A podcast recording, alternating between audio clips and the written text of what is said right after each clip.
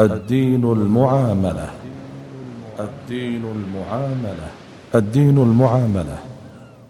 برنامج يبين المنهج الشرعي في تعامل الناس مع بعضهم. البرنامج من إعداد وتقديم فضيلة الشيخ الدكتور عبد العزيز بن فوزان الفوزان. البرنامج من تنفيذ عبد المحسن العنزي. بسم الله الرحمن الرحيم. الحمد لله رب العالمين والصلاة والسلام على عبده ورسوله نبينا محمد وعلى آله وصحبه أجمعين. أيها الإخوة والأخوات سلام الله عليكم ورحمته وبركاته. حدثتكم في حلقات ماضية عن بعض الآيات والأحاديث التي وردت في فضل حسن الخلق وتبين من خلالها أن حسن الخلق والإحسان إلى الخلق بكل قول جميل وفعل حميد من أعظم العبادات وأجل القربات وأحب الأعمال إلى الله عز وجل وأزكاها عنده وأحظاها لديه.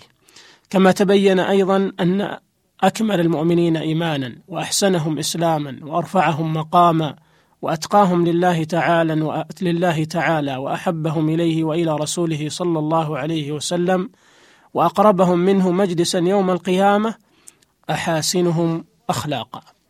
وبالإضافة لما سبق فإن حسن الخلق سبب لمحبة الخلق وبسط الرزق وزيادة العمر والبركة في الأوقات والذكر الحسن في الحياة وبعد الممات.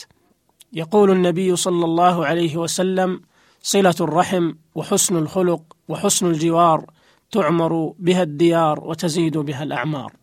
والحديث رواه الإمام أحمد وقال ابن حجر في الفتح: رجاله ثقات وصححه الألباني في صحيح الجامع الصغير وفي السلسلة الصحيحة. وفي حديث أنس بن مالك رضي الله عنه قال سمعت النبي صلى الله عليه وسلم يقول من أحب أن يبسط له في رزقه وينسأ له في أثره فليصل رحمه ومعنى قوله وينسأ له في أثره أي يؤخر له في أجله ويزاد في عمره ويبارك له في وقته وحياته. ويجعل له الذكر الحسن بعد موته وتقر عينه بصلاح أولاده وعقبه ويتنعم باستقامتهم وبدعواتهم في حياته وبعد مماته.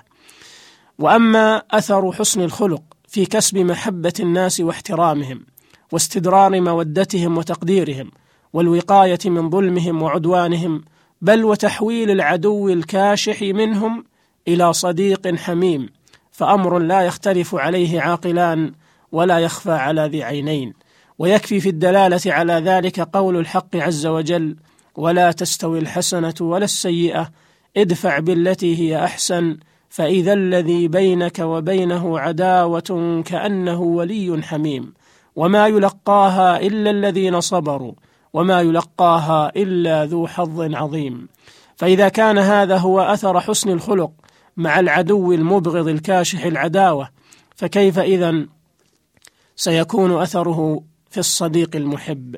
فمن كان ذا خلق كريم مع نية صالحة وقصد حسن فقد وفق لخيري الدنيا والآخرة وفاز بمحبة الله تعالى ومحبة عباده وكان هذا دليلا على سداده وكمال عقله ورفعة منزلته وسمو نفسه وكان له قصب السبق ولسان الصدق وكان أهلا للمدح والثناء والمثوبة وحسن الجزاء.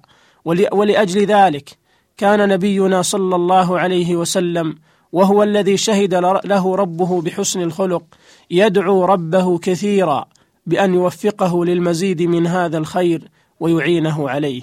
ولولا أنه مما يحبه الله تعالى ويرضاه من عبده ومما يقربه إليه لما دعا بالمزيد منه.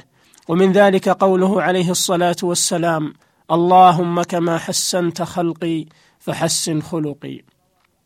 والحديث رواه أحمد وأبو يعلى وأبو يعلى والطيالسي وابن حبان وقال المنذري في الترغيب والترهيب رواه أحمد ورواته ثقات وحسنه السيوطي في الجامع الصغير وصححه الألباني. وكان صلى الله عليه وسلم يدعو أيضا بقوله اللهم اهدني لأحسن الأعمال والأخلاق لا يهدي لأحسنها إلا أنت واصرف عني سيء الأخلاق والأعمال لا يصرف عني سيئها إلا أنت. والحديث رواه مسلم. وكان أيضا يدعو ربه بأن يعيذه من سيء الأخلاق ومنكرات الأعمال فكان يقول اللهم إني أعوذ بك من منكرات الأعمال والأخلاق والأهواء والأدواء. والحديث رواه الترمذي وابن أبي شيبة وابن حبان والحاكم وصححه وحسنه الترمذي وصححه الألباني. وإذا كان يفعل هذا صلى الله عليه وسلم وهو أحسن الناس خلقا فغيره إلى هذا الدعاء أحوج والإكثار منه في حقهم ألزم وأوكد.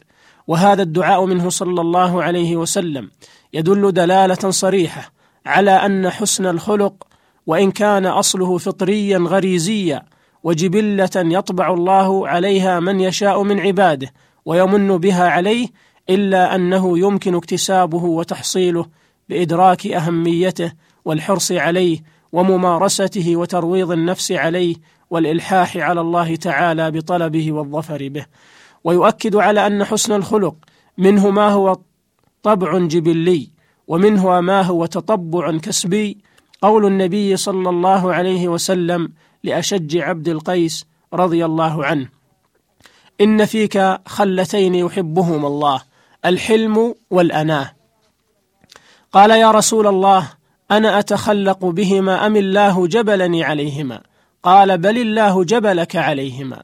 قال الحمد لله الذي جبلني على خلتين يحبهما الله ورسوله.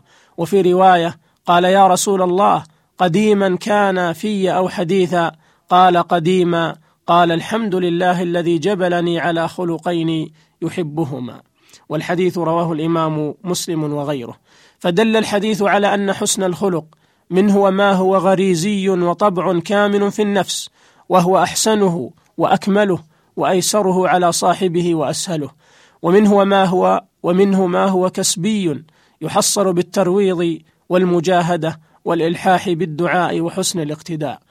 قال ابن حجر فترديده السؤال وتقريره عليه يشعر بأن في الخلق ما هو جبلي وما هو مكتسب.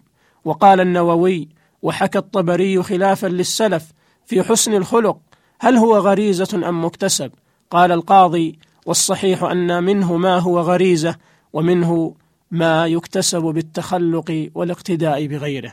ونقل ابن حجر عن القرطبي قوله الخلق جبلة في نوع الإنسان وهم في ذلك متفاوتون فمن غلب عليه شيء منها إن كان محمودا وإلا فهو مأمور بالمجاهدة فيه حتى يصيره محمودا وكذا إن كان ضعيفا فيرتاض صاحبه حتى يقوى.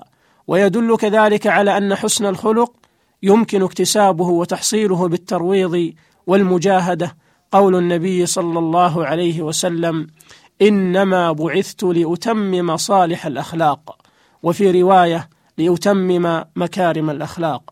والحديث رواه مالك وأحمد والبيهقي في السنن الكبرى والحاكم وقال هذا حديث صحيح وصححه الألباني في سلسلة الأحاديث الصحيحة. فقوله صلى الله عليه وسلم إنما بعثت لأتمم صالح الأخلاق أو مكارم الأخلاق يدل على أن حسن الخلق ليس غريزيا فقط ولو كان كذلك لما كان لسعيه صلى الله عليه وسلم لإتمام صالح الأخلاق معنى وكيف وقد بعث صلى الله عليه وسلم في قوم كانت لهم أخلاق فاسدة وعادات جاهلية منكرة من شرب الخمر ومقارفة الزنا والإسراف في القتل والاستجابة لداعي الغضب والانتقام والتفاخر بقتل غير القاتل من أهله وعشيرته. وابتلوا كذلك بنكاح زوجة الأب والجمع بين الأختين وحرمان الإناث من الميراث وإعانة القرابة على الظلم والعدوان بدافع العصبية وحمية الجاهلية. وكانوا يتفاخرون بهذا ويرونه عدلا وشجاعة. إلى غير ذلك من الأخلاق والعادات الفاسدة التي كانت مترسخة فيهم. فما زال صلى الله عليه وسلم يرقيهم في مصاعد الكمال ويربيهم على مس... على محاسن الأخلاق والأعمال وكريم الشمائل والخصال حتى بلغوا الغاية في ذلك وصاروا مثالا يحتذى في الاستقامة وحسن الخلق وصاروا سادة الدنيا وقادتها رضي الله عنهم.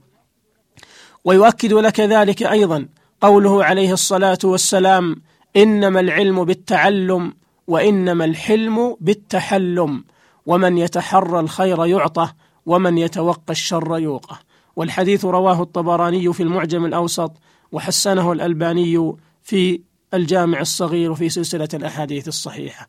اذا العلم بالتعلم والحلم وهو نوع من الأخلاق الحسنة بل هو سيدها إنما يكون بالتحلم وتعويد النفس عليه وتصبيرها على التخلق به.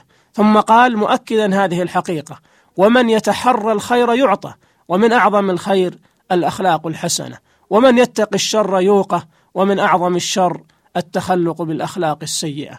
فكما أن العلم يحتاج في تحصيله إلى صبر ومجاهدة فكذلك الأخلاق الحسنة يحتاج في كسبها إلى لجم النفس عن أهوائها وحملها على ما يجمل بها ويزينها من أنواع الأخلاق الفاضلة والصفات الكريمة العالية ولكل مجتهد نصيب. وفي ذلك فليتنافس المتنافسون. وإلى لقاء قادم بإذن الله.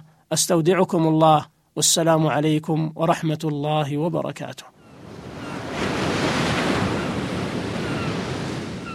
الدين المعاملة. الدين المعاملة. الدين المعاملة. برنامج يبين المنهج الشرعي في تعامل الناس مع بعضهم. البرنامج من إعداد وتقديم فضيلة الشيخ الدكتور عبد العزيز بن فوزان الفوزان. البرنامج من تنفيذ عبد المحسن العنزي.